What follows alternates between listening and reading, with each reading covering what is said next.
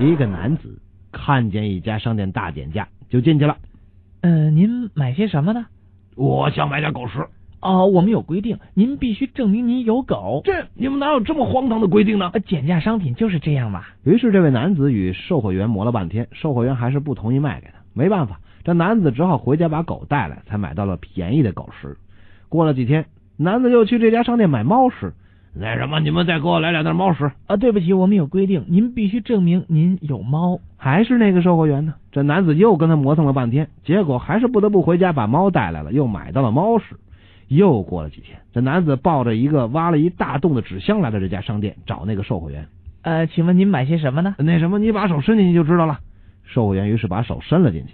是什么呀？黏糊糊的。那什么，我想买两卷手指。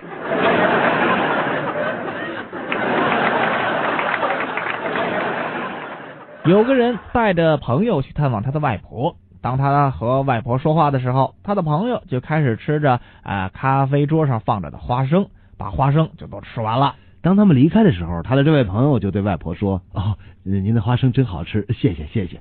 外婆回应说：“嗯哦，哦，哎呀，自从我牙齿掉光之后，我就只能吸掉它们外边包着的那层巧克力而已。哎，老了。”